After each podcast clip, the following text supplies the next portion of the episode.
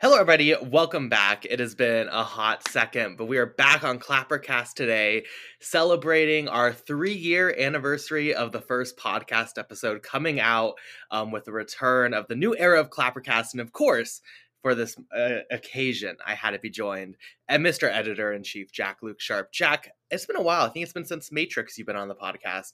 How are you doing yeah, today? We definitely needed a pause after those the Wachowski marathon. I'm I'm really happy to be back on this podcast. I'm really happy to be back talking to my, one of my best friends, Gaz and Tommaso. And we've got you've got a really good lineup as well. Yeah, I'm um, I'm really excited to talk about this. Really excited. Right. So today's film, even though when we did three new releases a week, for some reason, I do not remember why, never did a proper episode on Everything Everywhere All at Once. Mm-hmm. Went on critical acclaim, social moment, um, becoming the most acclaimed film of all time, according to Wikipedia, winning Best Picture. Obviously, huge legacy here. Let's go ahead, let's take a look at the film, and then we'll come back and we'll discuss everything everywhere all at once.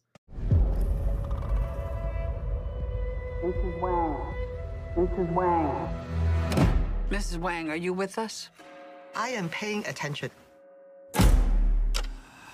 Now, you may only see a pile of receipts, but I see a story. I can see where this story is going. It does not look good. Okay, and Jack, I'm gonna throw it over to you first as our guest because I genuinely have no idea what your answer is gonna be, which I love, considering I've heard everyone else I think of the universe give their takes on this film. What are your thoughts on everything, everywhere, all at once? So, strangely, I, I, I don't. Obviously, you, you you mentioned your opening about not you did it subconsciously, not sort of watching this film when it first came out. I haven't seen this until yesterday, so I've I've seen all the sweep of the, the, the, Academy Awards, the social movement, as you said, and, and like the fury online about it just being this defining piece of cinema. Um, I, I think I, I, think I subconsciously avoided this film because I, I, don't really like going with the, the, the narrative of the Academy Awards. I don't think they get it right, particularly nine times out of ten. So I'm glad to have picked this up, um, and and I really enjoyed this. There's a there's a lot to discuss in it. I must admit, there's there's a um, there's some very crazy things in here, uh, but I think they're all conscious. Um, but I, I, left with a with a really good smile on my face. I do think it has here and there issues, but I wouldn't necessarily say issues. But there's definitely things where I'm like, ah, okay. And I think my opinion might be quite controversial. Um, but no, I really, I really enjoyed this. I, am I'm, I'm glad I, I, I, sort of watched it when I did. I didn't I didn't think I felt the need to watch it when it first came out, which I think might imply my overall opinion of it when, when we get in, into it. But um, I'm really happy I watched it, um, and I and I quite liked it. I didn't I didn't necessarily sort of become intoxicated by it because there's a lot of people who are quite um, hyperbolic about it. That, that's that that's a, to say it kindly. Um, but I re- I really enjoyed it. Yeah, I really enjoyed it. What about yourself?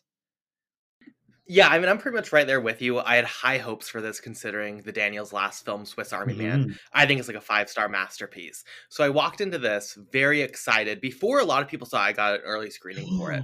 Um, so all I heard is like it was good, but I didn't necessarily hear about the social impact when I first saw it, right? And the giant fan base. Um, and I think it's good. My relationship with the film has grown. I've never really, this is my third time watching it. I've never walked away from this film feeling like it's a five star masterpiece. Mm-hmm. There are issues I'd like to dissect. Um, but overall, when it comes to inspiration with filmmaking, when it comes to doing so much with so little, granted, there's maybe a little bit more here than, you know, the average independent film. Um, I think it just wildly works so well and it hits every emotional beat so competently that even if on reflection, let's say when breaking down the logic of the film or what the messages are, really like getting into it, some things might fall flat in the moment when you're sitting there. It's really hard not to get caught up in the emotional weight.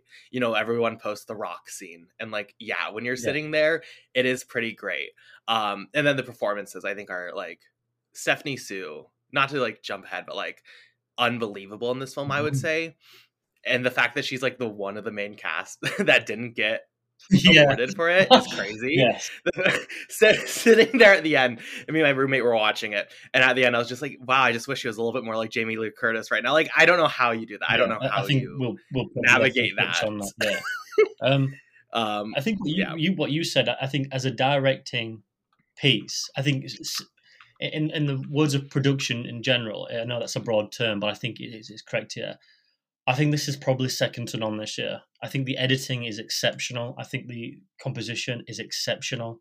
I think the performances um, are, are, are great. We'll come on to that a little, little bit later with what you imply, because I, I tend to agree with you a lot, and I, I agree with you there, to no surprise uh, to the audience. But um, yeah, I think I think on a cinematic level, I, I think this is genius. I, I, really do. I think I didn't I didn't know until I think I watched the film as well that that the uh, directors had done Swiss Army Man as well, and I'm and I'm, I'm a fan of that film as well. Um, and then it sort of clicked, and um, it, it, seems like a really good evolution for them. Um, this is this is very very big, and I, am going to bring the reason up in a second. Everyone's going, "Oh, you're going to bring the Matrix up."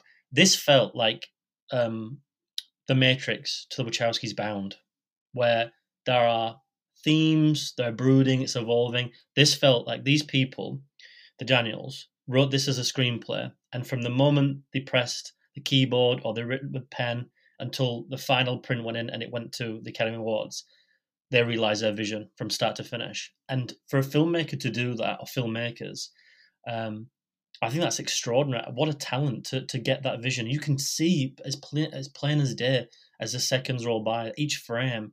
This has been just idolized as being we I, I, we need to do this. This is it. This is what I want to do here, there, and and obviously there's there's stuff on the final cut that's not there. I know there's a lot of sequences, a lot of a lot of fun that they had to trim back, but that's a great sign of maturity as well. That even that they wanted everything in here isn't there.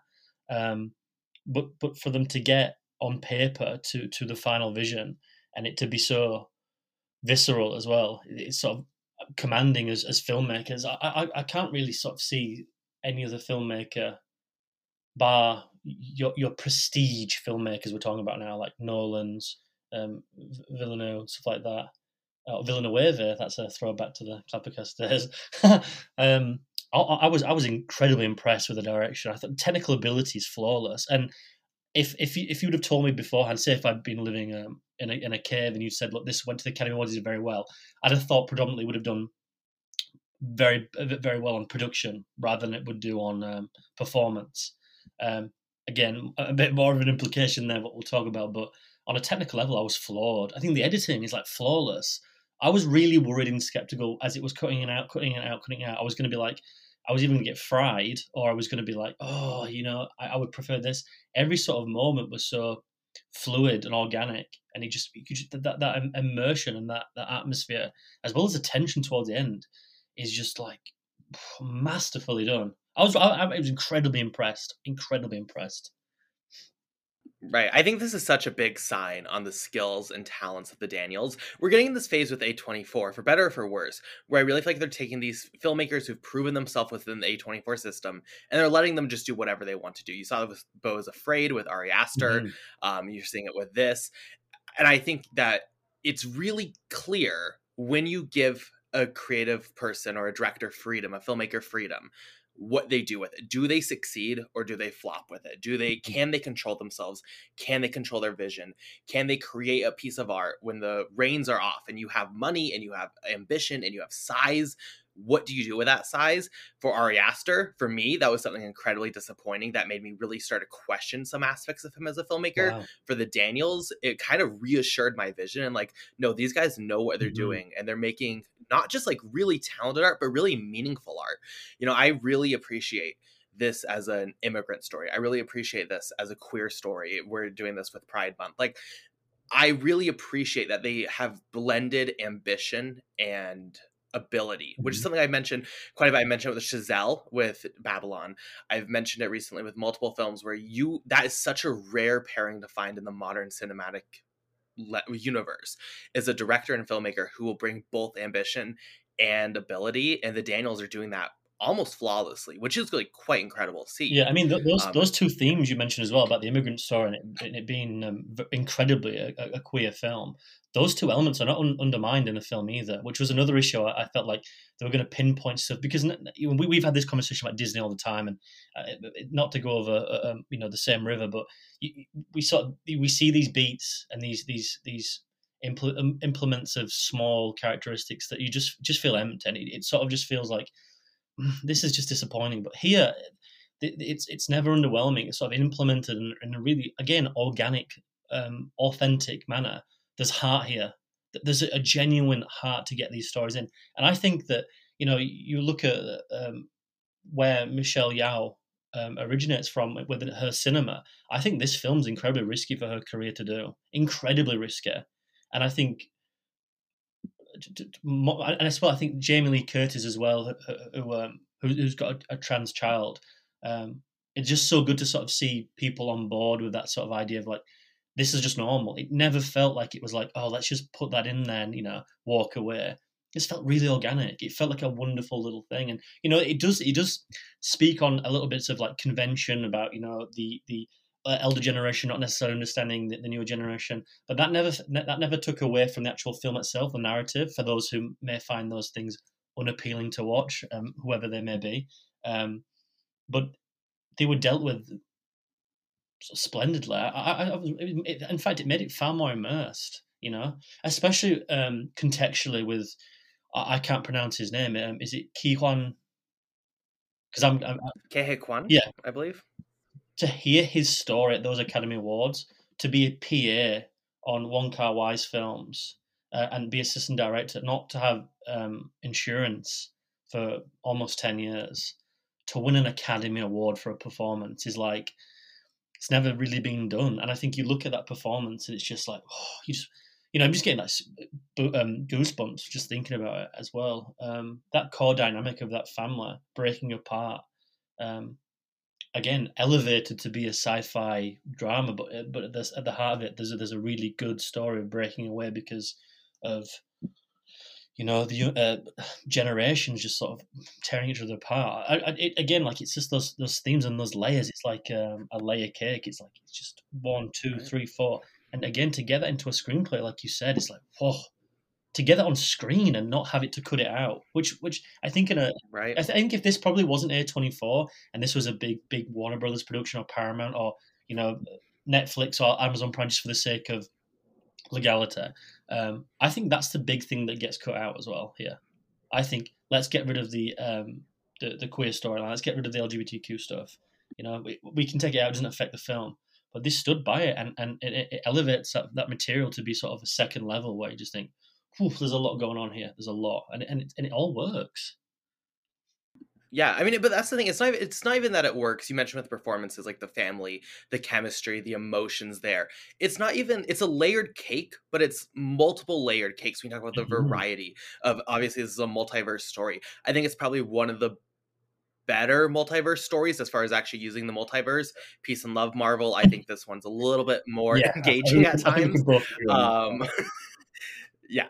Um, the fact that it has such a variety where it will jump between absurdist humor of hot dog fingers on hands to you know heartbreaking you know drama to comedy to family drama it jumps between so many genres and every single time the performances work and every single time the writing and direction and screenplay they all work so well and it all comes together into such a coherent vision and story like this really is a sign of not just like it's impressive enough. You can be one of the best films of the year by building one really beautiful layered cake but the fact that this can make so many and it creates this bakery almost of like just excellence it really is i think one of the most underrated parts of the screenplay and and of the performances and of just the entire technical direction. Um you know I, it's hard for me to imagine many filmmakers or talents that can make Raccacoonie work in the same world of like the heartbreaking mother daughter relationship and then they're also going to go be like rock. Like it's just it's so impressive that there's not like for me at least a really simple area here where I would say, oh, that's flawed or that's out of place yeah. or that doesn't work. It all comes together. And I, th- and I think as well, Carson, I think if anyone reads that screenplay, um, actors or, or, or, if it was me or you, I think those two sequences, and, and there's a few more there, uh, would be red flags because you'd think, hmm, okay, I'm not necessarily sure that, but to, to, to gravitate towards the directors and the vision as well, it, it's that vision that gets those actors um, through those sequences of, of doubt and and for an actor not to doubt those sequences again, uh, uh, the raccoon thing in particular is like the conversations they must have had and and the emotion they must have put forward to there. Um, it must have been a compelling case, and to get to see that as well, and, and to see an actor put 110% in behind those sequences, and it to be like just like sort of like devastating to watch. Um, again, just feeds back to how creative and how energetic, but again, how structured they are with the work. Um, and and you know to, to read that this people thought this was twenty five million dollar budget, and they actually announced that actually was more like fifteen. Oh, like how many more ticks do these people want? Like it's everything you try to dissect this with. I, I come back and I'm like, oh, wow, okay, 15 wonders. And again, you, we, we mentioned the sliding towards another multiverse of madness. Um, but this blows it out the water like, to, to a degree where um, I'd, I'd be quite um, disappointed and shocked if I worked at a rival, a rival, um, rival, a rival company that that rhymes with uh, rival, um, and think, wow, because these are creatives who are not lambasted for the idea of having to do something, having to put a character, having to put a set piece in. The the the, the freedom they've got under financial um, uh, scrutiny and financial issues, uh, the creativity that like, blossoms out of that to me is like, whoa. I, I, love those stories, you know, because you, you see people with 300, we're getting up to 350, 400 million dollar epics now. And to see something, you know, people say that like cinema is dead, you know, there's no passion anymore. Show them this. Just show them this $15 million, you know, seven Academy Awards. Like, you, you have to sort of even for people who are not necessarily film fans to see the, the, the 15 million dollars to see where this got them. And and every second every cent is worthwhile of what's on screen. Nothing is left. Uh, it's such an awe-inspiring story regardless of the, uh, the academy awards. It's just them getting this on screen. You know i don't think by i know we've given a24 some slack in the past. Um, some of it rightly deserved probably some of it more more, more of a gimmick but um, where credit is credit is due, this is this is an excellent addition to uh, to their sort of growing filmography. Hi, friends. As always, I hope you're enjoying this episode of Clappercast. Not to interrupt too badly, but I wanted to come on and remind you that if you want bonus episodes of the podcast, go ahead and subscribe to our Patreon patreon.com slash clappercastpod for only $3 a month you can get access to our monthly bonus reviews and episodes this month we're taking a look at portrait of a lady on fire absolutely brilliant piece of cinema um, that I really love discussing and talking about, and I hope you, I think you would enjoy it also. Um, so again, if you want to subscribe to our Patreon, patreon.com slash clappercastpod, you help us do this and make this possible. Um, so I hope you would check it out. And I let's get back to the episode. So I'll pose you a question that maybe is a bit of a big question, but like talking obviously about you mentioned the film industry, the perception of it sometimes is that it's dead. I often see creators uh, looking at new releases who get opportunities who seem to squander it. What would you say for like for the film industry? the takeaway of the success of everything of everywhere all at once like should be is it about originality that you think is it about execution like what would you say for if you for the creators out there making films who are looking desperately for box office returns they're desperately looking for critical acclaim in some cases like what about everything everywhere all at once would you say should be taken away as like that's the magic that made it literally on Letterboxd be the best film of all time for a few months? Well, I think uh, this is a incredibly broad question, and and, and, and right. to, to go to a, a slightly broader um, answer, I think not to sound like like a boomer, but I, I, think we live in a generation now, um, specifically um, digital formats where uh, we have bite-sized media, so it's 10, 15, three-minute seconds, um, 10, 15 seconds, two or three minutes to get a point across, you know. Um, and I think ultimately everything's slightly on a plate now on a digital front. You know, the TikTok, you, you get followers, you get this sort of uh, this relief. Film is a very difficult plane to be on. You know, there's people who just stay with decades. You know, look at Coppola, who's who's an incredibly um, rich man, not only in economics but also a tapestry of works. Could only just get Megalopolis um, um, shot edited, and we'll see the, the final results because there's been a few issues on, on set, I can imagine. But you know, David Lynch can't get a film made. You know, Netflix can't even produce one, one, of, one of his films. I think the idea here, the big message is that if you have a vision here, regardless of how what depending on where you're from, depending on what ethnicity, what gender, whatever it wherever it may be, if you have a vision for something that you desperately want to to show others in cinema, just stay with it. The amount of people you see who like who who don't want to spend more time on something because it's easier to do something else. You can tell this has been a passion project for decades. And it's just a prime example, not not necessarily even originality. I think it, it covers every point you just mentioned. Originality, box office, Academy Awards. When people put effort and love and affection and time, you know, people who, who spent years making this, spent months preparing for it, you know, just to see that get to screen, I think even that on, on just on, a, on, a, on an emotional idea is incredibly compelling. But I also it strengthens the argument of originality. You know, every every year we get this idea of, you know, there's there's there's not many original original films, and you have the Marvel debacle, but it just sort of like caters to everything. And I think the overall argument there again just goes to that vision. Just create something. You know, even if this hadn't won the the plaudits of the Academy Awards and gone on to be um, seen by by thousands of millions of people, should I say, this will still have been seen and, and and marveled about how these creatives did what they did. And I think that's the positive. You know, I don't think these people made this film for it in order to get those Academy Awards. I think they had a vision of I want to see this on, on on screen because nobody else is doing it. And and that passion is like the one thing I take away because you can feel that throughout this film. It bubbles. If when I watch something especially when you watch directorial debuts or sophomore efforts, you know, you, you feel a passion there, specifically with sophomore efforts. I've just written a piece for right. the, the site about um, Enys Men, um, the, the Mark Jenkin's film. Um, I love Bait. I, I, think Bait's an extraordinary piece of cinema, and I think I didn't. I don't like the, the, the, his sophomore effort. I'll let people read the review, but the the man got his vision on screen. If no, if no buts, they gave him the money. I want to make this. Well, Mark, you know, you can make anything you want. Yeah, I want to make this. I want to make a folk tale in Cornwall about a woman going mad on an island. Mm, Mark, you know, no, I want to make this. And it's that passion, that desire of getting it from A to B to C. I love, I love that.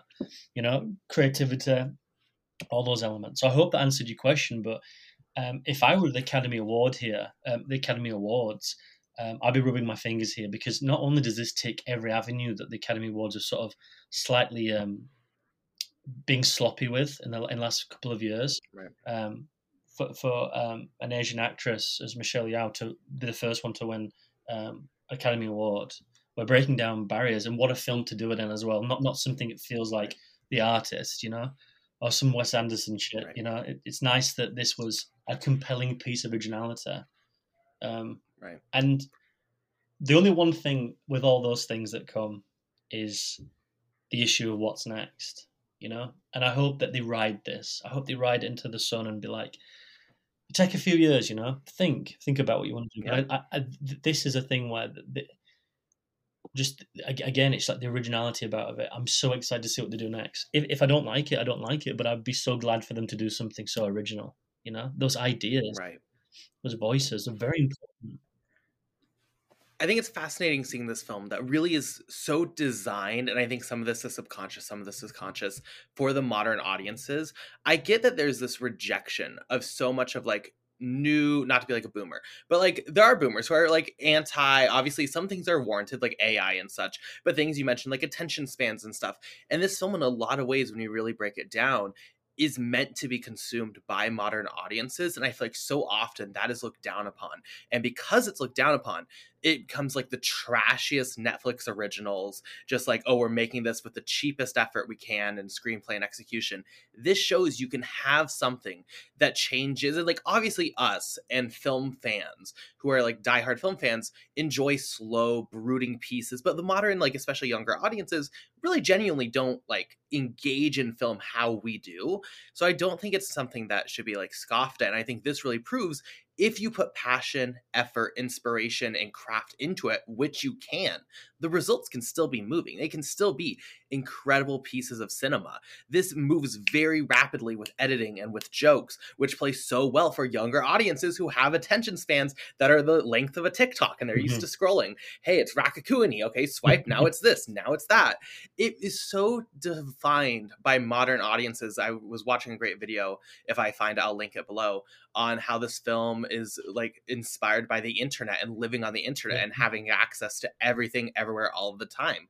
Um, and it's just it's so refreshing to see a film that holds that identity but doesn't take that as an excuse to just be lazy trash and i don't know why that connection hasn't been made by more people that you can still have both i feel like it's just again the people who want to put passion into a film are bitter that we're not making you know these great uh you know the paul schrader films are not necessarily what the kids are eating up anymore let's say um but I don't know. It's just it still can be done so well. And if we want cinema to exist, if we want film to continue to be respected and analyzed, and specifically speak to younger generations on a wider mainstream attraction, it's going to take films like Everything Everywhere All at Once to make that a reality. At least that's how I see it. Yeah, I mean, onto that point as well about you, you, you talking about it being crafted for a sort of a millennial audience, but you look at the cast list, there's nothing millennial about it. You know, you've you've got um, James Hong, who who is a, a Chinese American legend on screen. You know, to the J- John Camdens in the '80s, this even the '70s. You know, there's not many modern day audiences who will know that name. He's just got his um, Hollywood star on Walk of Fame as well, which is excellent. Jamie Lee Curtis, who's who's you know the the uh, the lady from Halloween. You know, that's what modern day audiences know her as. You know, she's she's been a screen queen since the seventies. She comes from Hollywood royalty. Um, Tony Curtis, you know, um, and then then you've got your Michelle uh, who's again action cinema and Hong Kong cinema in the eighties. Uh, Supercop, Police Force with Jackie Chan, Crouching Tiger, Hidden Dragon. These these are performers who are have have have not been sort of quiet. You know, they haven't been found. Um, the, these are people who who have worked an incredible amount of time within an era of film, um, 70s, 80s, and specifically the 90s with Michelle Yeoh as well, um, and who have dipped their toes into larger things, you know, uh, Marvel properties, Halloween, uh, the- second coming of Halloween with the David Gordon Green trilogy.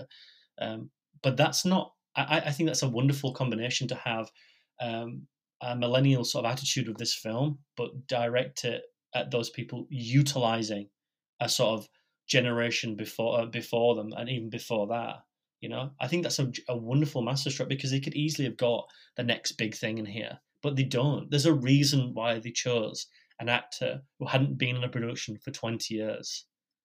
And that foresight to sort of implement these three performers, four performers, and not necessarily play them at archetype level. I don't think Jamie Lee Curtis plays you know Laurie Strode here whatsoever. I think it's very far from it. Especially the, I know we joke, but again, to bring the tonal level of hot dog fingers when they embrace, I don't want to leave any spoilers. Um, like, who could do that? Who could do that except for this film? And and you know you that scene in the alleyway. Um, again, I don't want to spoil it after a, after a film. Oh my god! Like I know that's been memed out of out of, of uh, Oblivion, but the foresight. I know, I know people could say that that's just tactile, like oh, that you know, it's a once in a blue moon opportunity. You don't get four. You just don't. Maybe one, maybe two. You don't get four performers at that level. You just don't. Steph, uh, especially with uh, Stephanie. Stephanie Hsu? You said as well. Yes, I believe yeah. so. You you so so you don't you don't get let's say five. That there is Right. a is a is a conscious decision that has been crafted, um, and to get that foresight there is like, you know. I think you look at like um ensemble pieces of late. I've not been impressed with them. I think the last one I watched where people were like, "Oh, this is good," is like there's the French Dispatch, and I think if I think the last good one was was probably uh, Dune or, or even Endgame, but those those films are very different in the idea of there's all, obviously there's one central story, but there's there's teams everywhere. Here there was there was five people who were giving it everything. In fact, do you know I- to be hyperbolic here, but I, I would I'd, I'd probably state this anywhere. I would show people at um, acting classes. I would show the final confrontation um, outside the laundrette between mother and daughter, and I would see and I would show that sequence outside the cinema in the alleyway, that I think they're just I just think majestic, aesthetic, composition, craft, performance. Jesus Christ! Like I think you you couldn't break those down to be any better. You know, you just can't. You really can't. And I think those melding of those new and old together, especially with the form of the film as well, the themes. Oh, you know, I, oh, I've, I just it, there's nothing really to describe that. There really isn't. Um, you know, but there there are there are certain things I, I think that, or if if you wanted to discuss that first, or you want me to go into, it, I, I think there are no, go for it. Because I, I mean, I just agree. Those scenes are like Yeah. masterpieces, Yeah. right? What else can you say? how also as well um just before i get to that there are really organic references in this film like Wong Kar-wai there that sequence um looks like 2046 in the mood for love uh, but doesn't feel the homage in the way that oh my god that's what they're doing it feels organic the amount of matrix references i found in this i was like that's not my name the, the bullet where, where she stops the bullet um there's even sort of a musical cue when um, she stands up and she she does the the, the the Neo thing, and it has like a cue from from Don Davis's score. Um, but that's just me as a fan. But anyone watching that, I think regular would would probably just see those as wow, like the really nice little moments. But they organically put them through. But you know, all good things can't last. There's two things I have I don't I don't particularly understand with this film, um, and it's not narrative, believe it or not. The first one is I don't think this needs to be this long. I I, I think there's multiple things here we can cut out, and, and and I do respect the fact that again, passion project, but I think not to con- contradict ourselves, but you've got to understand that um, ego is inflated with this sort of things because it's a baby, and you don't want to you don't want to start taking things away. Uh, and I know they've been quite hard on this film and taking sequences out and edits and stuff like that because there were there was going to be Barbie Girl by Aqua, which I'm glad they took out because that undercuts the emotional content in the last 20 minutes or so. Um, but there are multiple things here where it, it could be edited down. I mean, the first chapter is 55 minutes long, and granted, there's there's a there's a lot of exposition to to get through there. But I think you could easily take 20 minutes out of there. I think easily. I think if you wanted to scrutinize it, or remove the framing device because you sit Yeah. there and then like you get part one you almost forget that happens. Yes, like and then you get 55 minutes in and you hit part two and it's not that it's like even bad what you're watching but you're well aware that you've watched that there's going to be three parts. You can put that together really easily and you get that there is you've watched 55 minutes of film and you're sitting there and you're like wow i'm gonna have to do that two more times and even if it's good it Mhm. does not feel like you're one third of the way through the story. And uh, granted, with the runtime, you don't actually sit through that long. I think that is like one of the most wildly ineffective moments in the film is just sitting there and then being conscious of like, oh, this is a third of the way when it's not. But do you, do you think know, they that that doesn't do it for me. on first glance they may not have had faith in the narrative itself? Do you think that they had to sort of double down in like part one, part two, because it is long and it is sometimes quite conflicted in exposition and narrative and plot? I, I think that they probably in the edit room was like, I don't think average audiences perhaps will have an idea of what's going on. Which, which again, I think for the tone of this film is probably fair enough because you don't know how audiences are going to perhaps take it. But it's so engaging on an emotive level. I think you forget oftentimes about things, story arcs coming full circle. And I think they do a majestic job anyway. But I think I, I, you, you agree, incredibly ineffective, pointless to a degree anyway. Um, and I, I think I think you mentioned this before, but I'm not, I'm not going to double down on this just because you said this. But I think this is a fact. I don't quite understand how Jamie Lee Curtis got an, got an Oscar for this film. I just of just, you know, I think throughout it, I was wondering like I'm waiting for that scene for each one of them. And and, and to be fair, it do, it does come with the direct family. Um, the end between Michelle Yeoh and and, and, and her daughter is like, oh, you know, really compelling stuff because there, there's, there's trying to be a barrier broken down there, a barrier that that it isn't going to be broken down easily, but you can just see a bit of the crumbs fall down, a bit bit, bit broken pieces. I mean, to get that through um, on a on a on a storytelling level, but a script level is outstanding, and performance is good.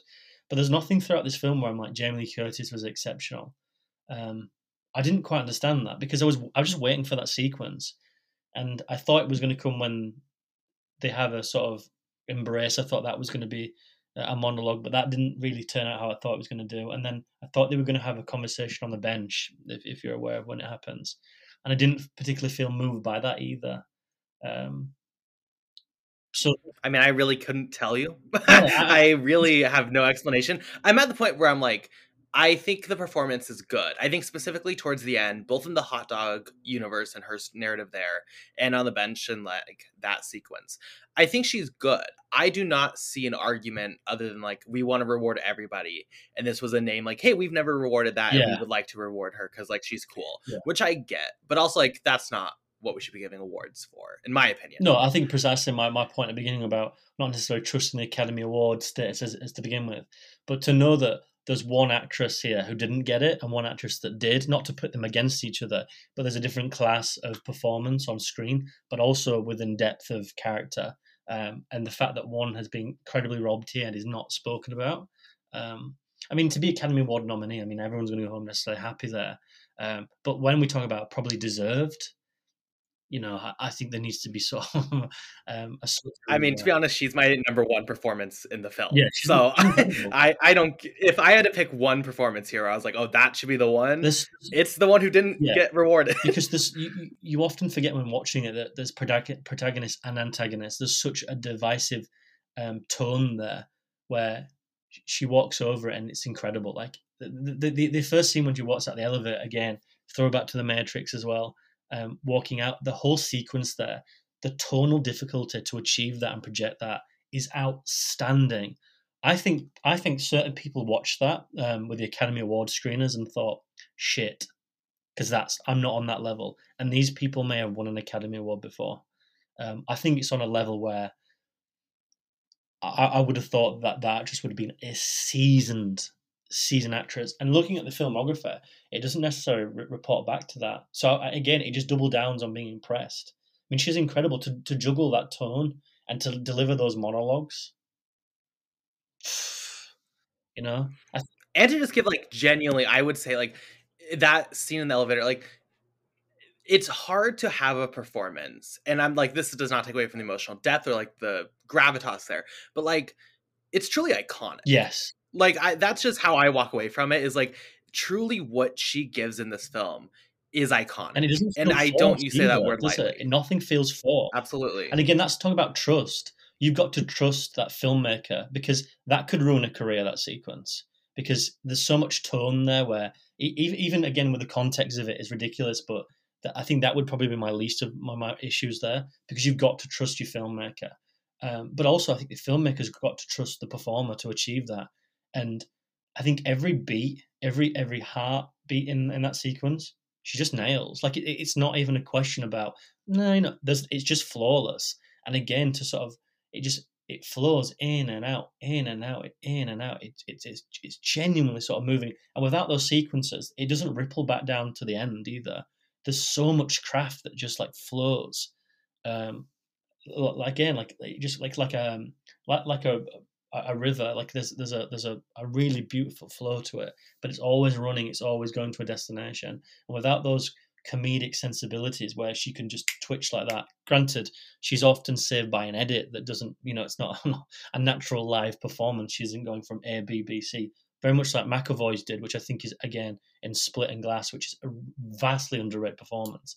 This is a little bit different because she is saved by the edit, but but alas, she still has to produce that that material, and she's astonishing. But again, when you put that towards the others as well, she probably out outdoes probably the, probably the whole cast.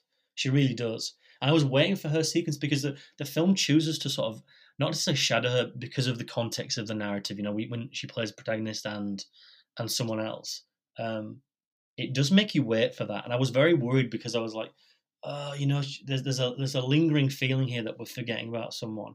But just about when you think this is over, it just ah pulls me back in, as Al Pacino once said. Um, I would say my other not complaint because again, like I really do think this film is great, but like my one thing that, especially on a third watch, really got me is I think that the logic of the film, and not to be like an absolute prude and annoying person, like goes to sci-fi and is like it doesn't make sense. Um, I don't really get. A lot of times I'm saying that in the film and I'm like, I don't really like I get what's happening narratively, like I get the weight of everything that's happening. I don't really get how she put everything on a bagel. That's my truth. Um, maybe it's just me but i think that when you have this high concept sci-fi especially on rewatches the logic of the world has to you should be able to be able to figure out what is happening logically in the world because on the rewatch when you've had those emotions and you understand what's happening you're going to start dissecting that more in your mind and for me on a rewatch it really bothered me how I was like I don't really get like logically what is happening because they set up this pretty easy multiverse world where yeah. okay you can get the thoughts of the other people and you can get their memories and like okay I get all that but it just keeps expanding bigger and bigger and eventually by the end it's almost like an illogical quilt of these scenes and worlds and perspectives. And while emotionally it's all great, I think the logic could have been cleaned up a lot better, especially for a film that's two hours, 20 minutes long.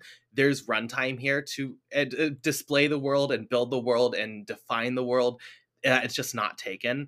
And that frustrated me a little bit. Again, that's not, you know, killing the film. It's not the biggest thing in the world. Um, but I'll just kind of rewatch that bothered me a little bit. I think I will probably come to the same conclusion eventually anyway, because this is a film where you you sort of flawed by by the um, by the performance, and I, I think it does quilt blanket quite a few things, um, most definitely. I, and again, I think it goes back to that nature of of um, it being sort of quite chaotic but crazy in a good way. But there's also a lot of stuff here where it, um, I think if you if you watch it the second time and third time like you have, I do I probably would agree with the fact that once you get out the performances and you understand, you know, where the direction's going, stuff like that, and you start looking for these layers of of narrative, um, I think it will become slightly convoluted in the fact that I think people just threw that in there to be to be sort of crazy, and I, I don't. It doesn't take anything away from it from me anyway. I think it, it probably eventually would do because I'm like, right, I'm trying to dissect this now, and this just feels silly. But I feel like a lot of it's just a digital afterthought as well. You know, to like to to because we're making a crazy film, we've sort of got to make it quite crazy, you know. And I think with some cases it works because you know when when the gun goes to her mouth and she she she vapes on it, that's a creative um, thing where on the day that's hilarious. Nine months later, that might just be silly, might just be a meme. I think when she attacks the guard with the dildos as well, again on the day hilarious, but nine months down the line, that might be an issue where it's like, uh, it's not very funny anymore. Um, but the comedic level isn't so I think it works layers, but narratively, I do think you're correct where there's nothing more to it than it, it's a bagel. Okay, are we just going to accept that because it's it's a bit you know crazy? Are we going to out there? I think that's where the line's drawn. Yeah. Oh, okay. Okay. Okay. Oh, you know, because because it's so multifaceted and it's so layered. You expect them to be slightly more. You know, there's more to it, and perhaps for the sake of the film, maybe there isn't. Do you think? Do you think if there was more, let's say, on your first initial run, though, if you because there's a lot there to swallow, there really is, isn't there? Do you think if there was sort of again, you'd have to sort of um, make it slightly less convoluted with exposition, which then adds to the running time. So perhaps it's like having having your cake and eating yeah, at the same I, time for me. I think it's kind of a yes and because like yes, you would have to explain it more and add scenes of probably exposition, but also I'd probably feel like you would have to remove uh, quite a bit of the silliness, which I guess like a yeah. I would say an overall plus to the comedy. I don't think if you're trying to build like the logic to this world, it'd be very weird in the Matrix for them to go and be like, well, this is the bagel, right? Like yeah. you have to remove part of the silliness, which I guess is an identity of the film and like a core piece of the film. And I'm not at all against the silliness in the film. Um, so I think it's a yes and I, I, think a lot of it just like reallocating the runtime, yeah. especially in that beginning 55 minutes at times is needed. I also will just say like with pacing, it really it got me in the first watch and i don't know if it got you at all you quickly realize because you go into this office building for their audit yeah. and you're like okay this is just like a scene and we're moving on and then you very quickly become aware once you get to like halfway through the film like we're not leaving yeah and that really building. annoyed me as well i wouldn't say annoyed me i'll tell that back it, it was slightly because you you if I hadn't if I've seen this blindly, I don't think would have affected me more. But because of the fact that again contextually they're sort of setting up a really big idea, but we're limited to where we are, sort of felt like claustrophobic in a strange, stupid way. Um, but thankfully, because uh, because it opens up, I was like, oh, okay. But you are right. Once, excuse me, once you realize you're not going anywhere, I was like, oh, okay. So we're gonna do sort of like a cube thing here, or we're gonna do, um, you know, uh, like sort of the limitations of budget, and then it sort of takes so long. I can't sort of de- detect if that's a contextual idea where we're going to suffocate because the amount of times where we're in an open space when we go to a closet, then we're in an open space. There's sort of that ju- just juxtaposition where it's quite like six or seven times. And I'm like, oh god, I don't know if this is like their idea of trying to make me claustrophobic, and then the film blossoms. Maybe, maybe, maybe again, that's where I'm sort of confused because watching the film in its entirety, I would sort of probably accept that's a reality. That's what they tried to do. But in the same token, that's a lot of lot of subconscious ideas going in there as a filmmaker. And if that if that's correct, then they should be psychologists because it definitely feels effective, but it definitely feels weighted as well. Though I think it also like when you look at the film, there's so many other things the film actively does that accomplishes similar things, such as changing the um, size of the frame. The aspect ratio. Where like yeah. that to transition, yeah, aspect ratio, moving that into the action sequences and changing that's a very effective way to change the perception of the space and the energy of a scene and the visual identity of the feature. I don't think it's needed to go hide in a stairwell after every single moment. Like I just feel like there's so much the film does so well, and then there's these little things that whether you want to give meaning to them or not it just it's not to the same level from a viewing experience um, so even if that was in there i just don't think it was needed. I, I think you accomplished that already. Um, i also just don't think it helps that the office building is like a very boring like location. Yes, there's not a lot to do there yeah. there's not a lot to see. Yeah. the iconography is very stale. Even if like I don't know what the best alternative is. Maybe it's like a mall or something, but just like something where there's variety and I can. It's just I can't sit there for two and a half hours just seeing the cubicles. It's just not as interesting as you want it. Yeah, I mean, they even they even go co- uh, consciously to sort of reference Jurassic Park in there, and again the Matrix where it runs through the cubicles. And at that point, I was like, oh, okay, right, because at that I didn't really know what I was getting into at that point because obviously I, I didn't know very much about the screenplay or the plot. Really, I went into quite blind. Um, I'd only ever seen the uh, the taxes meme, which uh, I was like, oh, okay, this is strange. I wonder what I'm watching. Um, so I, again, like there's also like um, a tonal thing there because you, it's sort of very comedic in the first 50 minutes, and then it changes to something a bit more. Oh, okay, we're gonna we're gonna go to a second gear, but it, it maintains that level of comedic comedic entity, and and uh, and and sort of let's say action. Drama doesn't really come into it past that that first first chapter, doesn't it? So you you very much prescribed a, a, a thing of monotonous comedic drama, no, sorry, monotonous comedic action, and those three three things a manager a trois wouldn't say go together very well, you know. So yeah, again, uh, like you said, I think I probably would subscribe to that. That, that there's um an idea of let's just throw it in, let's just throw it in, and I think again to be more ruthless, I think you could definitely cut cut some of those sequences down. S- specifically, again, going back into the closet coming back out of the closet, going back into it again, you know it just feels like oh okay like, it just feels repetitive and i think there'll be a lot of people who pro- perhaps won't make it past those 55 minutes to to see a really blossom film um and again Well, that's the most common thing for people who try to show their parents because I've heard this from literally like 10 people is that their parents get like 45 minutes to 50 minutes in and they say, okay, I've seen this and it's enough. Like I'm done. I, I Which I don't blame them suffer from that. for. yeah i think my parents would i can imagine my dad watching this and be like nothing happens in it i'm like yeah you, you have Yeah. to watch it but then you know the, the the the stuff out there for again we talk about audiences goes back to that level of you know there's a mission impossible movie there's james bond there's there's, there's far more action action oriented films so it's interesting how this is gonna have legs i'll say because i think i don't think i'll watch this again in a, in a long time obviously because I've just seen it is is, is a is a, is a Right. catalyst for that. But I didn't. I don't know because you've seen it three times. I've asked you a question here, but I don't feel the necessity to go back and see this. I, I watched it. no, I agree. it. Is that is that just you being the cinephile you are? You, Well, because I well like each time I had an excuse. So I watched it when it first came out, and then I rewatched it because I was rewatching, trying to rewatch all like the best picture yeah, winner or um, nominees, and then I rewatched it for this podcast. I will not say I've ever had a day where I woke up after seeing it for the first time, and been like, "Ooh, really want to watch Everything Everywhere today." Um, Hmm. I don't think it's been like it's not the worst film to rewatch by far, um, but it's not one that I see myself revisiting. Because if I want to see the Daniels, I'm gonna throw on Swiss Army. Yeah, That's a yeah. movie I casually rewatch. I just don't think, even though the ending, or if I was gonna rewatch this casually, I'd probably genuinely just skip the first 50 minutes because I think the second half of this is where like the emotions kick in, like everything really kicks in to high gear towards the end of the Yes. film. Um, I don't see why I would rewatch the first 50 minutes of this film again unless I was going to have another discussion about it or something. Yeah, I, I, and again, I don't think that's anything to, towards the, uh, the, the pleasure of actually seeing the film. I just think it's probably more, more of a, a tactile thing where um, it does its job. Like it's in and out, and I appreciate that. There's nothing here where I need to go watch this again. Um, there's probably there'll probably be elements I've missed where I'm like, oh, that that elevates this, that undermines that. Maybe my score would perhaps change. Um, but I think that, that to the credit of the film, it's in and out. It's in and out. I just wish that if you shave half an hour of this, even 20 minutes, more people can go see this. It becomes more accessible.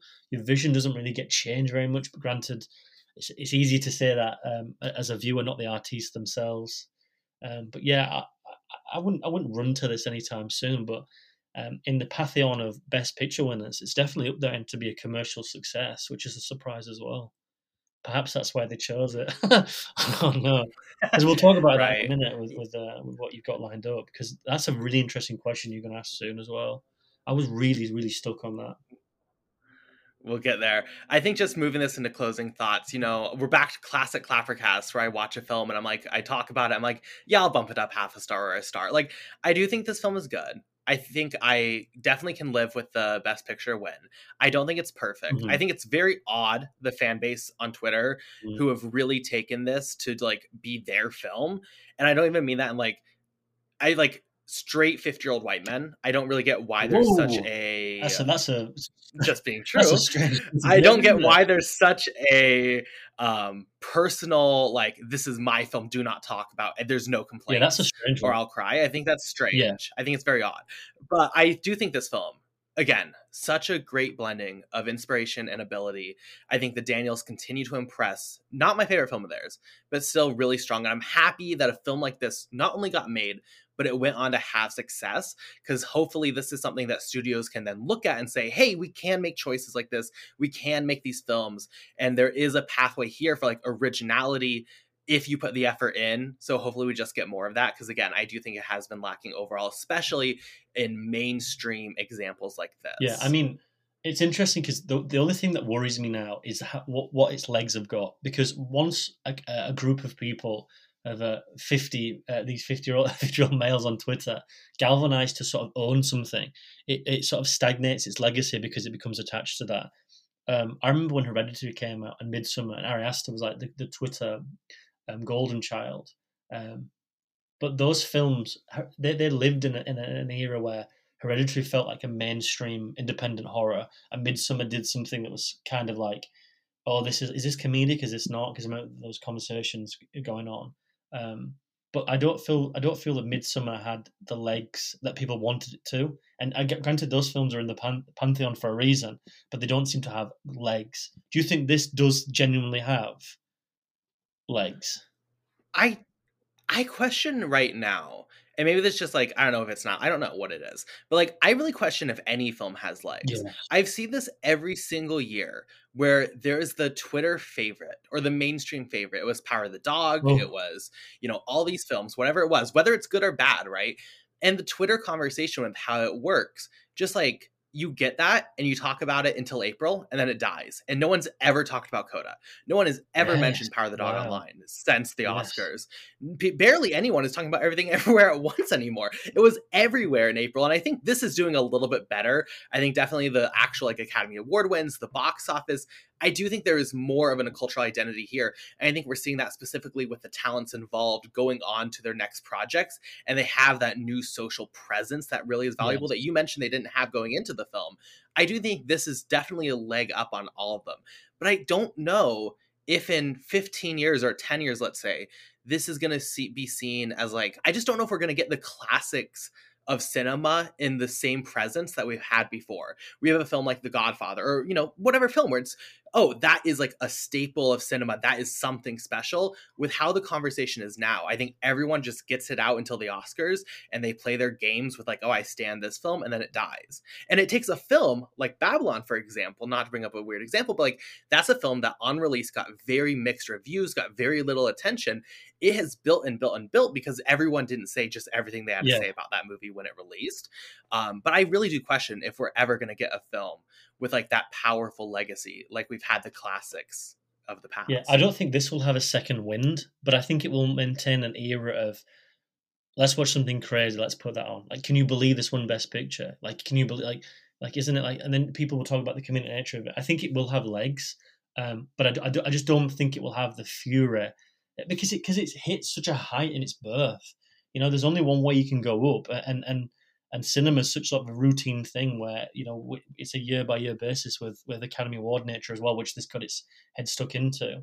Um, and maybe, God, this is crazy to say, but maybe in ten years we'll talk about this um, as the Academy Award probably being its poison, where it's like, oh, but it's that Academy Award thing, you know. Perhaps if it didn't do that well critically, not necessarily critically, but Academy Award wise, um, I think we probably have the same conversation as Babylon in a way. I haven't seen Babylon yet. I'm gonna have to watch it tomorrow because you've, you've, sort of messed me to watch it now because I know you've been you've asked me like twice so all about it.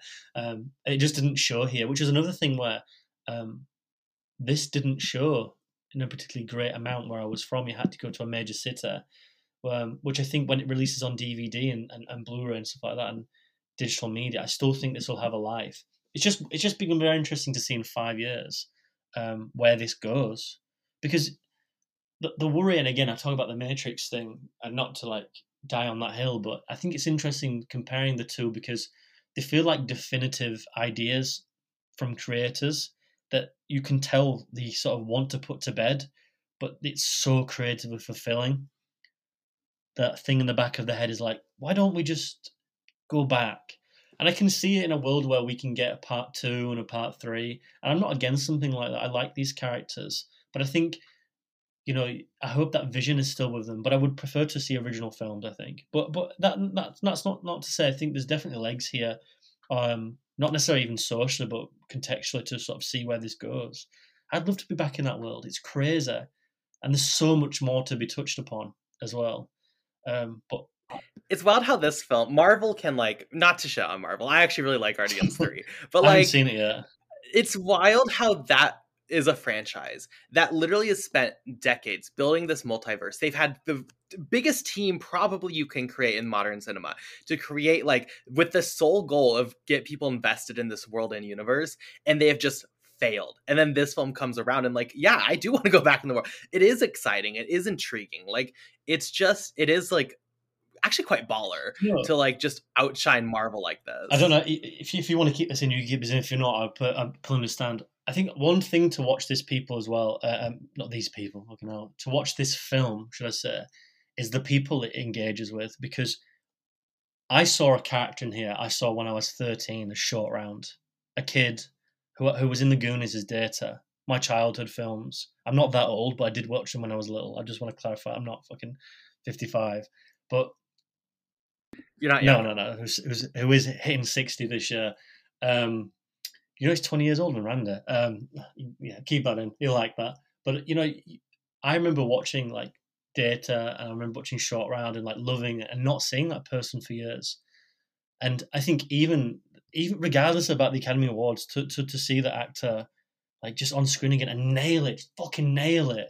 I was like, yes, I'm here. I don't care about anything else. I'm just glad to nail it.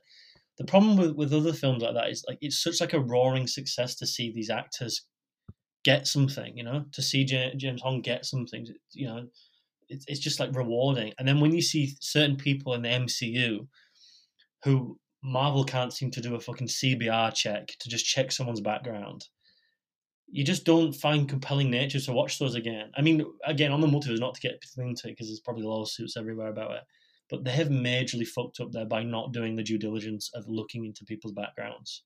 And you know, and, and granted, I'm not someone who like wants to cancel everyone. I'm not in that crowd whatsoever. But there's a difference between saying something on Twitter ten years ago as a joke and doing actually bodily harm to a loved one.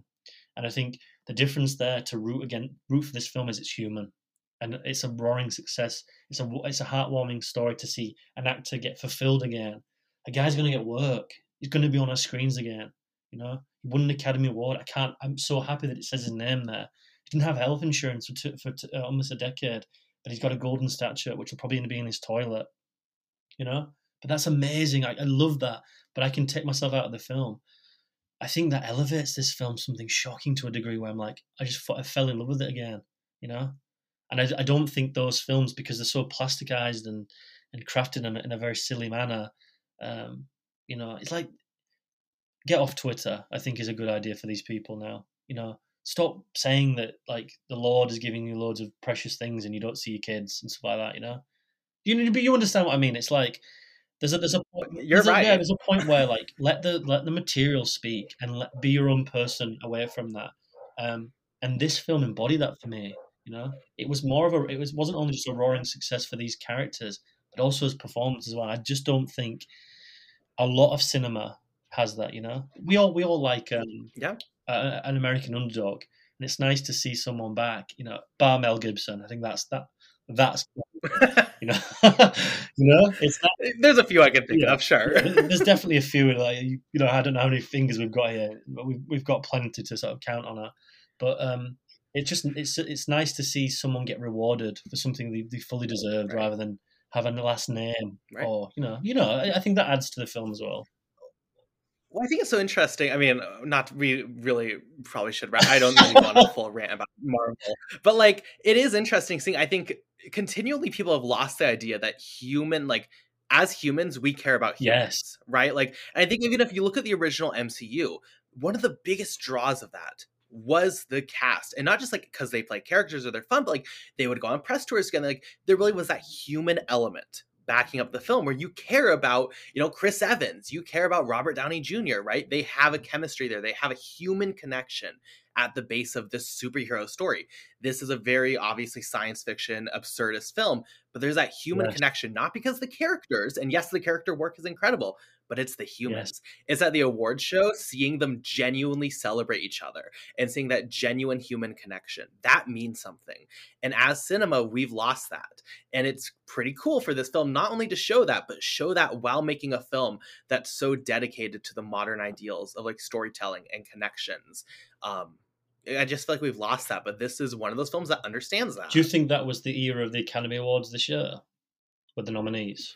Do you think that was a major theme of all of them? Yeah, I would say so. Yeah, for sure. And I think we, yes, I think it's been a trait that's been starting previously, but I think this is the year where it really fully came into fruition. Mm-hmm. Yeah. Yeah. Which is good. um, so I think obviously we recommend you watch Everything Everywhere All at Once. You can find it streaming in the US on Showtime and obviously available wherever you find films. Let's get into our question of the week, Jack. You kind of preluded to it. If we had to pick a film, not saying that everything doesn't deserve it, but if we had to pick another film to win Best Picture at the Oscars last year, or I guess technically this year for last year, what film would we pick? Jack, I'll let you go oh, first. You what person. film are you picking? I'm going to go for one silly one, and I'm, I'm actually I'm going to give you three. I'm going to give you a silly one, one that I think probably would should have won, and one which I would have liked to have won. Uh, I'm going to start with the silly one. I would have loved Top Gun to win. Okay. Yeah. I, I, I know you're a part of this, but I know it speaks more to the Uncut Gems crowd. Tony Scott's a god in that house. You know, you don't get to the Flash podcast and talk about um, Tony Scott and you sp- say anything, you know, you, you don't get away with it. Um, and I was worried when that film was announced. I think because, you know, Cash Cow, I, we talk about the human element. The man who, who sort of brought that aesthetically to screen is no longer with us. And to see it be brought back, granted, it is Cruise's monopoly, don't get me wrong, but there's a there's a certain part there that's not there. Um, I miss this in the cinema because I, I had to go get married, um, and uh, I watched it on the plane. And to tell you, I wanted to go fly that plane home was was genuinely sort of amazing. I adore Top Gun Maverick.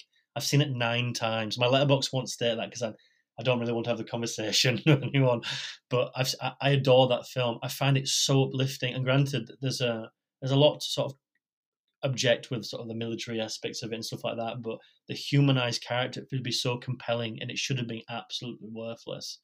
I, would have loved that to have won in, a in a world of you know my ideas, but um, but no. The one that I'm very surprised didn't win, and we talked about um, human characters. I was surprised that Fabelmans didn't win. Now, the Academy Award. I mean, you're best suited to talk about this, so please like interject. But we, the Academy Award loves up its own ass. It loves to talk about cinema within cinema, the artists, you know, the. I just felt the Fabelmans, especially through Spielberg, and it touching on the ideas of like John Ford and stuff like that. Um, I haven't seen it yet. I'm going to watch it in a couple of nights. I've got a lot to watch. I've been watching fucking Poker Face by Russell Crowe, but we'll get into it later. Um, I was just sort of, I was really surprised win. It had everything for me. Um, uh, and again, Spielberg to get that extra stretch because I quite like West Side Story. I know there's another person there that shouldn't be in that film again. Um, but you, but you know, I really like that film, and I don't like musicals, and I don't particularly like Spielberg's latter work. But I was like so compelled. I was like Maria. I was like really into it in cinema. Um, the one I, I wish would have won, and I watched this twice because I didn't understand if I'd liked it the first time, is Martin McDonagh's uh, Banshees of Inisherin. Um, and I think this it's wildly wild to say, but it has a lot in common with the film we've touched on today, um, from a very different avenue where perhaps where everything uh, everything all at once perhaps ends.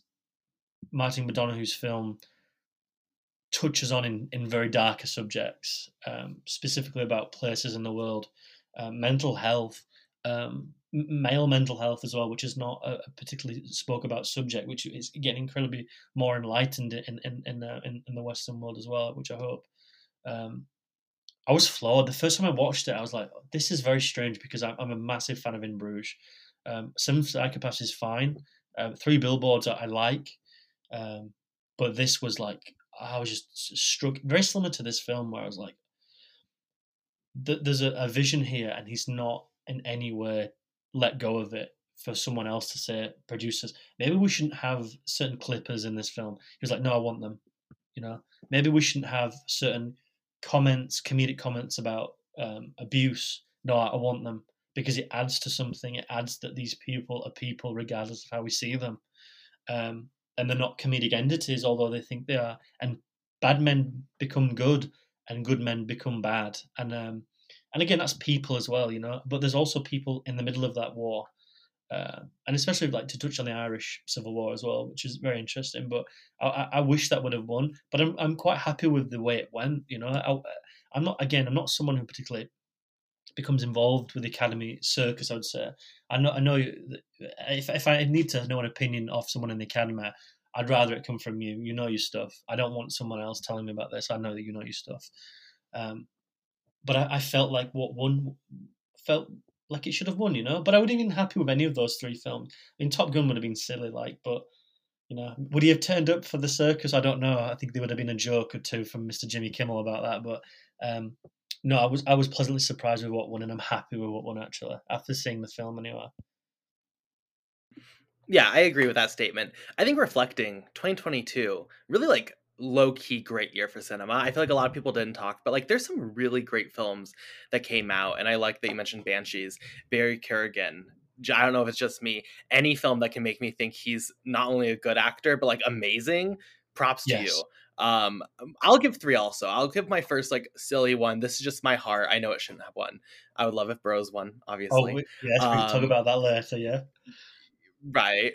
Uh, love that film. I appreciate your review of it mentioning that it doesn't break the cliches mm-hmm. but like i love it because it does break the cliches there's a purpose there mm-hmm. um would recommend anyone go read my article on clapper yeah, that i cannot believe got published but no, um go read that excellent. passion um my Yes. Well, a lot of passion, a lot of anger. Yes. Um, my second pick is Baz's Elvis. Oh, wow. I talk about maximalist films.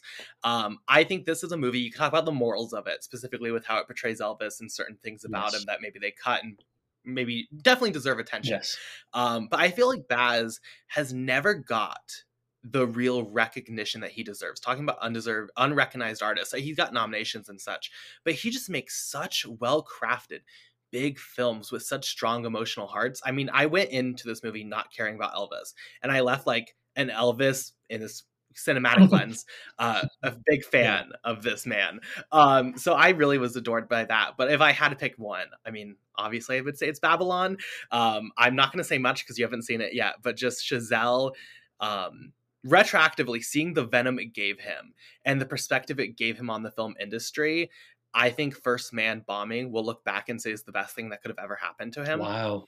I'm very, very curious and nervous what you think, but we'll get to, um, we'll talk about that one. Just, just for the, the sake of it, I, I um I, the first time I ever watched um, First Man, I watched it in IMAX, and I don't I, well, I don't get IMAX. I was in America. I was in Seattle at the point, weirdly enough, and I watched it with. There was only two of us in there. I think he walked out, and I had the whole cinema. And when he steps on that moon, I was like, this man understands cinema. Everyone everyone looks at that that film and doesn't understand it, and I, and I feel like it's not necessarily just even the Ryan Gosling portrayal, which is extraordinary as Neil Armstrong, extraordinary. That scene in the crater, oh my god, chills! I'm getting goosebumps. I have the annotated screen for that Yeah. from Barnes and Noble. You should buy. That's amazing. Um, but yeah, I think uh, Damien Chazelle gets shit on because I think he loves cinema, and La La Land is a film about cinema.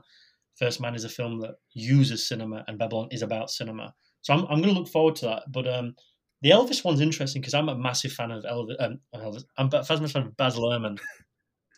Right. I think Baz Luhrmann um, is an, is probably the best director to subvert um, usual material. Moulin Rouge is a masterpiece. Right. Romeo and Juliet. He had no he had no reason to achieve what he did with Romeo and Juliet and simplify it to a point where it was accessible, but still add back to the Shakespearean nature of it. Moulin Rouge is extraordinary. Um, I think where Baz Luhrmann went wayward was unfortunate with Australia because he wanted the Academy Award, um, and it's a shame because I think that was meant to be a different film and the writer strike hit. But but regardless, um, I I, enjoy, I enjoyed Elvis. I, I think um, I, I think I always thought he was going to win Be- best uh, uh, actor. Butler, I, I did think he was probably nailed on for that. Um, you know, things happen. I'm I'm sure, but um, you know, that's again that that performance by Brendan Fraser. I think we spoke about this on a on a, on a Gems speaking about Noah. I don't know if you remember this. We brought Mhm. up him. Direct. I wasn't there for that. You, you don't remember this? I wasn't there Oh. for the no. I've not. I've not seen Noah. because um, I think I, I think it was we did a, a Darren Aronofsky um, conversation. We spoke about the, the the whale, and I was um there was a writer for Little White Lies called Hannah. I can't remember her last name. Lo- lovely person, wonderful writer. You should go follow her. Um, talking about the whale about two years before it even came out about the idea of Brendan Fraser playing someone um, of that size. Um, and I haven't, I, I haven't watched it purposely for that reason. I just feel like I, I like the actor, like the director, but it just gives me a bit of the ick. Um, not not not the context of the film, the um, the craft of it. But I always thought Austin Butler was going to win, and he does a particularly fantastic performance with uh, with with Elvis. But again, that's a film shrouded by the nature of the beast, where it's crafted from the estate, and they were never going to get away with touching things of certain preludes. Same whenever the inevitable Marlon Brando thing comes up, or any any actor from the fifties. I mean, wait for the Kirk Douglas. You know, it's just there's there's there's demons there that should be addressed, but can't be, which is a sad state of affairs. I mean, it's it's so deep rooted you can't even talk about certain things. You know, I mean that, that that's the sad situation of things. And if we can't talk about them, I don't think you can put it in a six hundred million dollar package of an Elvis biopic, can you? You know. Yeah, well, we'll see. I'm I'm very curious what Sofia Coppola does because now she's making. I mean, I, I think you have to see it as a response to this the, Elvis we're talking about. Um, very curious. Um, but yeah, so Goodyear Cinema. Oh, If you have your picks, she, yeah, her new one is about Priscilla and like the oh darker yeah, parts it's of got Elvis. um, Jacob. Elordi, yes. yeah, You see that. I, I think she'll she'll be very protected because of her namesake. But Sofia Coppola's not not shy to get involved when she wants to. Look at the bega- at the beguiled or the beguiled. You know, she wants Yeah. to put something. on Well, I just don't- Um, she will do. She's got an excellent, Yeah. fantastic film. I almost interviewed her once. Oh, Yeah, for, that would have been yeah, cool. but she, the, the estate there is so thick, um, not mentally. it's very thick to, to sort of impede that wall. Very thick. The Coppola, she'll be fine. Sure. I'm sure her father will struggle in the next few years with uh, his cinematic entity anyway. Hey, I just DoorDash his wine, so I'm trying to help oh him out. wow! You, have you his, really? uh, projects. Yeah, I got it the other day. it was pretty okay. it's good. Yeah, it's, I mean it's good. It's fine. It's red. Yeah. It is red. It's a rosé I got. Yeah, wow. I have it back there. It's you know. So I, that what I'm trying to say is that I'm really trying to support cinema, Yeah. and that I'm the real I fan wouldn't, here even, I wouldn't uh, even for that. think otherwise. You know, I've I've seen Top Gun nine Um, times. You know, I'll pay that ticket. hey, I did rewatch Book Club the next chapter in theaters last night. So really, I'm out here seeing. That's the, that's I can't, uh, really, I can't really defend that because the Mamma Mia thing I can. The, the You book, know, I would never. you know, I would never expect yeah, you to. Um, if you have your thoughts on what film, if you had to pick another film to pick Best Picture, let us know on Twitter at Clapper Podcast. Let's go ahead and end this with our rapid reviews. Anything we've seen recently can be old or new that we quickly want to discuss. Um, I will go quickly. I don't really have anything great for this. I guess I'll mention 2013's Evil Dead because y'all were k- lying to me on this one. Everyone told me because I didn't see Evil Dead Rise in theaters, but now I was going to check it out on VOD. And everyone was like, oh, but 2013 is so good. And everyone's saying this new one's good. And now I'm fucking terrified because it got like a little bit lower. But 2013 Evil Dead, I get that it is like I think this film's so beneficial because everyone expected it to be utter shit coming after obviously what Raimi does with the film coming that many years later. I appreciate that like it's technically well done. It doesn't do anything to like hurt the other film's legacies. I get all that, but like I'm sitting there and what's the point? Right? It doesn't have where's the heart, where's the story, where's the characters, where are the emotions. And if you want to play that on the Evil original or um, Evil Dead trilogy, at least you have like the camp and the fun there, right? There's something there to engage with. I was just bored. And now hearing what you have to say about Evil Dead Rise, oh, I'm scared. Um, I think I'm I'm more I'm more positive on on the Evil Dead. I, I watched that when I when I when I finished school and I went to college. So I was about seventeen, um, and it was my first R-rated film to watch at eighteen. So I got in there, and the amount of blood that's in that film is quite shocking. I mean, anyone would turn anyone's stomach. Um, but it, it felt a venomous film by its by its by again by its nature. It wanted to be. It had to be. There's a conversation there about things. Um, Evil Dead Rise is a POS. It's dead on arrival. I was so disgusted with that. Kyle Kriegbaum is like watched a different film to what I, I saw, like, and you, you you're gonna struggle. I'm I'm telling you right now, you're gonna struggle. Um, it's just, I mean, I I don't find anything rewarding about the film. I think it's cheap. I think aesthetically it's cheap. I think screenplay is cheap. It, it it's shot on twelve million dollars. The other one's shot on fifteen. Like they've decreased the value, and it's horrifically showing three million dollars. It's like where did where, like that is if that's the amount that changing your film from what looks like that should have been shot on a green screen to something that was shot generally on, on location. That frightens me. Um, there's no performance in that's redeemable. I thought was terrible. Um, I, have I've had some hit and misses. I mean, I'll, I'll fire some off. Um, I'm I'm backlogged. I'm so backlogged. I've been working constantly um, away, so I've had loads to watch. Um, I'll start with a few that might upset people. Um, I detested Pearl. I'm not going to say anymore. We've had that discussion. Um, I thought Men by Alex Garland was one of the biggest, worst things I've seen in, in, in years by a director who I don't think could have hit a miss as bad as that. Um, I, I thought Crimes of the Future by Cronenberg was okay, which I think is a sin. Um, what else have I got? I, I really like Bodies, Bodies, Bodies, and I, I was I hated it for the first twenty minutes. I was hating it. It's like these people are horrific. I don't want to spend any time here. But then something clicked, and I was like, is is this conscious? And I and I saw it out, and I was like, this is I, I love this. It was so close for a five stars. Um, Ghosted um, should have stayed wherever it was made. It was absolutely terrible. Um, Knock at the Cabin, our boy Carson has made three on the trot, which is which is decent. I'm so happy. I can't wait to see what his daughter makes next. I can't wait to see what he makes next. Dave Bautista was a revelation. He's so good. Um, I thought um, KIMI by Steven Soderbergh was outstanding. Uh, from from someone who deals with a slight anxiety from occasion, um, how it caught that idea of agoraphobia, which I can imagine is uh, absolute terror to live with. Um, that that how it projected that insecurity on screen and how it's five minutes, last five minutes are just fucking chaos was excellent. Um, I, am not going to talk about the film. Uh, there's another film by someone we don't like who I watched. I, I, I needed to see it.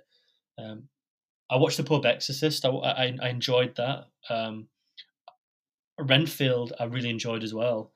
Um, that's a film very much like Evil Dead Rise, where it was the other way around, where people were like, "Ah, this is rubbish," and I went into it and I was like, the only person who needed that film to be understood was Nicolas Cage, and he got he just he just got it.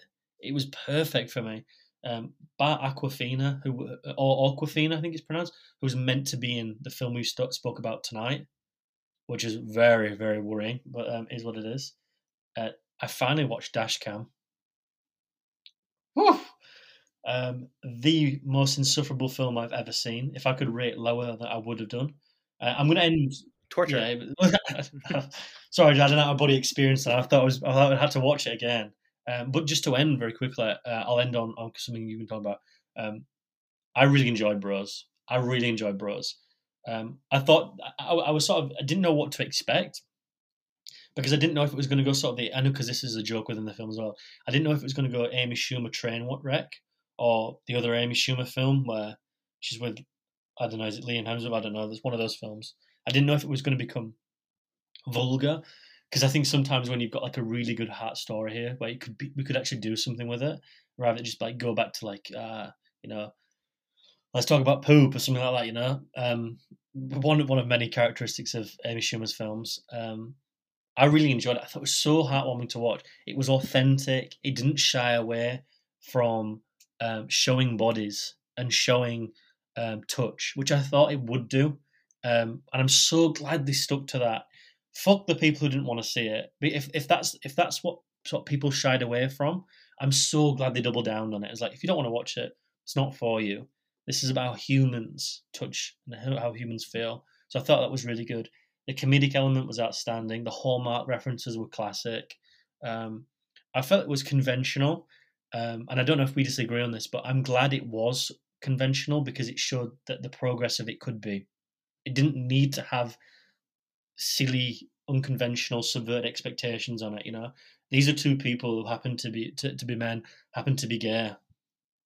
They have a relationship. It doesn't work. It does work. There's issues. I'm glad that they stuck by that. Just makes it more organic. It was real, you know, and um, it was genuinely hilarious. I quite like Billy Eichner to begin with. Um, because I also I need to pronounce it because I hope I hope he listens to this when I finish work, I read a lot of reviews. I read yours, I read Alina's, and I read Jakob's, I read Nick's, Kyle's. I read quite a few of them.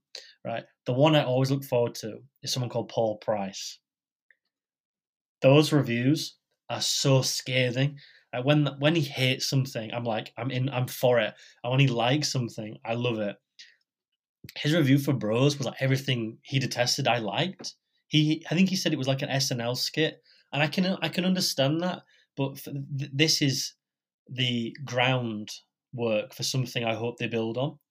Uh, and uh, I thought the comedic nature was really fun to it as well. I thought I, I like Billy Eichner. I know he doesn't, but Billy Eichner sort of he's snapper, his tone, his delivery, everything is like comes across nasty, but it's just like um, has like a pillow of like, or you know, like like it's just honest. He's like it's like brutally, wonderfully honest about things. Um, you know, and, and it gets a bit silly with like the the, uh, the Abraham Lincoln thing and, and, the Ben Stiller cameo and stuff. But I, I thought it added um, so much more character to it. I, I really really liked it, and um, I don't know. I, I don't know. It'd be asked you this. I don't know if people weren't ready for it. I don't know if people just didn't see it. I think if you, if something comes out like a big epics and you've got um, a rom com, I don't think rom coms do particularly well at the cinema anywhere. Um, if it would have come out on streaming, maybe that's a loss they would have taken and it maybe have gained some more on Netflix. But then I don't know if, if there's an issue there. We have to tone certain things down, you know. Um, but no, I, I, really enjoyed it. I was just watching. I, um, I just caught myself laughing at things because usually I just smile. And that, that's quite funny. But I was like, "That's that. That's that's hilarious." And it was really heartwarming as well. And I thought at the end, I didn't think, I think he was going to, I thought he was going to follow through and be like, it just didn't work out. But the fact that there's like the Debra Messing thing and he does the uh, the Garth Brooks, like, you know, it's just re- really, really good stuff. Absolutely. Yeah. But I don't know. Do you think it just people didn't see it, or do you think it was marketed poorly? I th- well, I think it was marketed pr- poorly. I think the title being Bros was like a horrible hmm. choice. I think it also is just like it's such an interesting narrative around what the reaction to this film yes. was because it premiered at TIFF and everyone who saw it at TIFF was raving about it because of course you're going to rave about the gay comedy like of course it's progressive like not to say like people didn't enjoy it because I, th- I think it's amazing I bet most people really did enjoy it who yeah. saw it but of course socially there's this desire to always be in the conversation I think that box office wise I'm not shocked at all. Maybe I'm just a little bit more skeptical about the progress of you know the United States, let's say. But like, I'm not shocked that this didn't do well. But then the conversation came around where Billy like very openly talked about and discussed it and i think made some very valid yes. points and due to the root of homophobia the conversation started to turn negative. And now because we're in such a you know group mindset where you always want to be with everyone in the conversation when those homophobic roots started to happen other people started to just like not understand it was homophobic but then get into that mindset of like bros is the enemy billy eichner is the enemy for speaking out. And then just everyone turned on this film to the point where we're having headlines that the are, are the message of bros is we should let gay art flop which is like fucking insane to publish. Yeah. um yeah, but I, am not shocked. And uh, like the thing is, like I also don't expect everyone to be able to like relate or understand this film. It is bringing to life a very certain perspective. That is the perspective of Carson Timar from the comedy to the drama. Like not since Call Me by Your Name has there been a film that I'm just like, oh, that's me, and my friends watch and they're like, oh, that's you. That. Like, there's a fucking Night at the Museum cameo. Yeah. I am obsessed with Night at the Museum too. Like, it's it's my film. Um, but what really impressed me that I don't think enough people talk about is the drama that Billy Eichner gives performance wise. There's a couple monologues in here where you can tell he's speaking yes. fully from the heart yes. and just pouring his soul out. And genuinely, there's some of the most moving scenes and monologues I've seen in cinema in years. There's specifically one at the beach where he talks about growing up wow, queer, nice. and he talks about how he the, the, world didn't change fast enough, and his parents will never see that he made it and never see that yeah. he was okay being gay and it's just like getting goosebumps yes. literally talking about it right now i mean i think i res- yeah i love that film obviously um I mean, the, the yeah, I, but I do think it's a yeah. I think the delivery of it Go was like, just that scene as well, just to because I think not many people got to speak about this film, and I, I'm, I'm I, if we can indulge just for a second, that I'd, I'd really like to. But the fact that like he he he understands his beats there as well, like he pauses at the right time. Yeah, he, he he's like he stumbles and and he, he looks away, looks that like he just nails everything about. It. There's a scene towards the end as well um, when they're uh, when eh, when they're uh, talking on the pier, and it's like there's, there's mm. venom there, and I like that because yeah. that because anger comes from a place of where you've been hurt, and I think that that's raw emotion where it's very difficult then to put that in words, yeah. articulate, uh, and he and he was stunning it. And I also thought that the, uh, it does touch on subjects where it's like, oh, this is very dicey when he talks to um, Aaron's mom at the dinner table you know, it's like a conversation right. where a lot of people will watch something and be like, "This feels like it's a, in a different film." But I'm glad he went there. I'm glad he was like, "Yeah, okay, this is a conversation. Let's have a talk about it." Um, I, I, remember, the venom and weight of the queer experience. There's also the scene where they go to the museum and they have this montage of real life queer mm-hmm. icons mm-hmm. and people from history who were queer. And like it does that so well because like I'm so sick, peace and love, of like white straight women like Jane Campion making these queer yes. stories and just like making it cliched and making it horrible. Also, this film shits on Power of the Dog, so like of course I'm gonna give it five stars. But like I'm so sick of like this image of like this is what being gay is, this is what being queer is, because there's so much weight behind it and there's so much anger.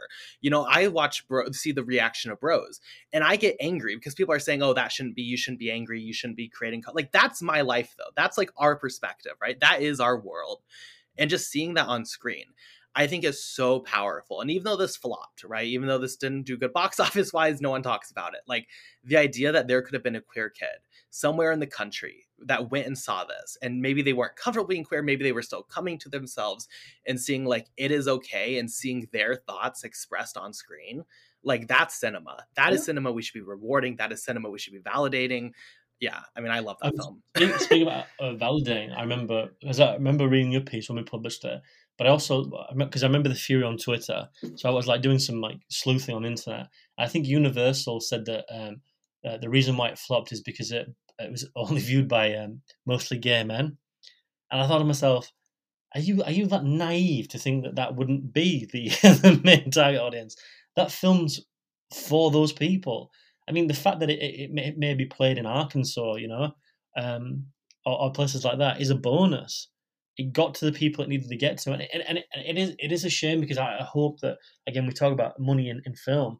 I just hope that that monetary issue of it not particularly performing for Universal doesn't give them the the uh, you know the, the short the cold shoulder and think there's not an audience here for it because surely as shit the, the, the amount of people who will make Disney remakes who don't go watch them, you know, for the sake of it. You know, I would I- again, I would rather see them roll the dice and make because Paul Price says oh, there's going to be a sequel called Dads. I'm like, make it, make it. It sets itself up perfectly. Like, make it. Think about Hey, I mean, if David O. Russell can make another film after his bombed, and the narrative can be that, wow, what a shame for original art. I'm sure Universal would respect this too. no, I know I- you were. I I gotcha. I wasn't gonna. I wasn't gonna bring the film up. Uh, I thought we weren't gonna talk about it, but uh, but yeah, because we made a pact uh, and we said because I'm done with that man. Like I'm, I'm, I'm, we've done a while, okay, a while, and um, it was on. I think it's on Amazon Prime, and I was like, fucking 150 minutes. Jesus Christ, fuck it, I'll, I'll, I'll give it a go. And I was like, I was watching, I was like, what is this? What is this? It's like was it was a it was 146 million dollars to produce. It lost 146 million dollars. And and Taylor Swift, like there's choices there. Like what what are these people doing? Like and, and like Christian Bale should know better. And then again, like when you see films like like Bros like just not performing very well, it's not out of necessity because it's a poor film. Quite the contrary. I think it's just an issue where there's a there's a I think we live in a world where if, one person on Twitter says it's good, it's it's a pyramid where it starts to fall down, and then you either get one person says no, it's not because I don't agree with you, or you know the consensus is crafted around it. I just feel I just I just don't want to live on a on a on a social media platform where because Bros is about two gay men or about gays, trans people, non-binary people. If that's the reason why you didn't want to go watch it, or because you, because it was rubbish because of that, like that's a very very difficult place to live on, you know. So I'm I'm glad that that, that at least it found a home with you as well, and I'm and I hope, like you said, it's found a home with a few other people as well. And um, Yeah. don't go watch Amsterdam. Do something better. Right. I just think it's very telling the critics who like saw it early, loved it, and then seeing how their voices evolved with the conversation. I think it's just like comedic, to be honest.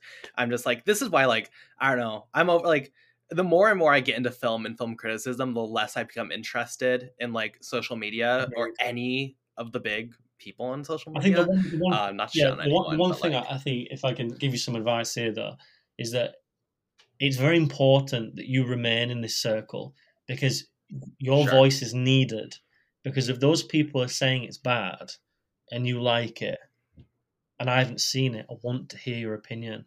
And, obviously, as well, right. whether uh, you know th- th- this this film is crafted around things that mean a lot to you a lot to you Right.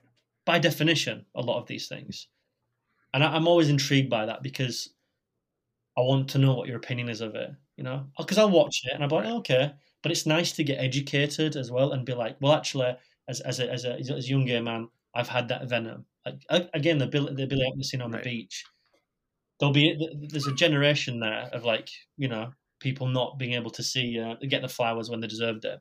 So I'm glad that I've got, you know you're at least here to have that conversation, regardless of some xenophobic piece of shit that uh, was like I'm not watching it because of that. The one thing that, that upsets me, right, not to go back to back on Amsterdam, but I, I I'm very worried in in a critical world where we'll talk about bros and mention the sexuality or the sexual nature of it, as well as uh, the body uh, in that conversation. But we won't talk about accusations that are not even accusations; they are real things that have happened with a director who has uh, uh, abused a part of that um, that that that community, and it just goes unwarranted. That's a dissonance that's incredibly difficult, and uh, not not difficult. I'll rephrase that. Um, disgusting, quite frankly. Um, and that's what worries me because one film is a bomb. Well, technically they're both film bomb, but we'd rather talk about um, Billy Eichner trying to have an engagement and discussion, whereas one man just hides in his house um, and seems to work with these stars who just don't want to have a conversation. But you know, that's perhaps that's another conversation. I don't want. I, I think we should give Bros the the plaudits it deserves. Right. because I don't, I- I don't think without your Letterboxd recommendation, five stars, um, I don't think I'd have watched this as quick as I did. You know, right. so I'm really glad we had the discussion about. it. I'm glad I watched it. Uh, it would be, it would have been in my top ten. I really, really liked it, and I can't wait for That's the great sequel, Dads, that Paul Price is going to be watching.